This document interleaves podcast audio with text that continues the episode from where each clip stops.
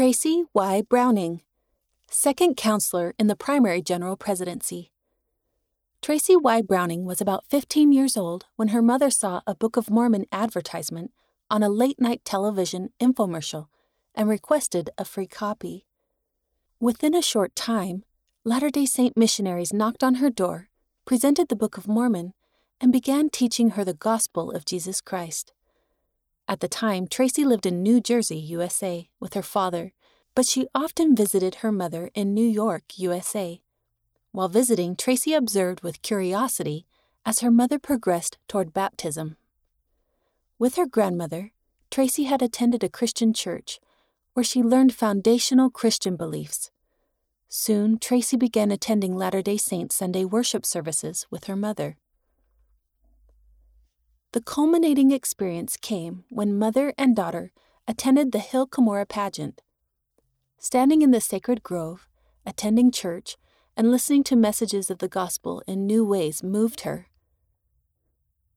Tracy told her mother she was ready to learn more about the church. She put me in front of the missionaries very quickly after that, Sister Browning said. Tracy Yolland Browning was born in New Rochelle, New York, on October 9, 1976, to Clive Adams and Sharon Cox.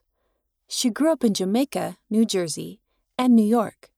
She married Brady Browning in the Salt Lake Temple on May 2, 1977. They have two children. Sister Browning studied at St. John's University. She has worked in financial services for 15 years and is now a director in the church's publishing services department. Sister Browning has also volunteered with the National Multiple Sclerosis Society, Habitat for Humanity, and the United Way's Day of Caring. Sister Browning has served as a Ward and Stake Relief Society Presidency Counselor, as a Relief Society and Sunday School teacher, and in the Young Women Organization. She was serving on the Relief Society General Advisory Council when she was called to the Primary General Presidency.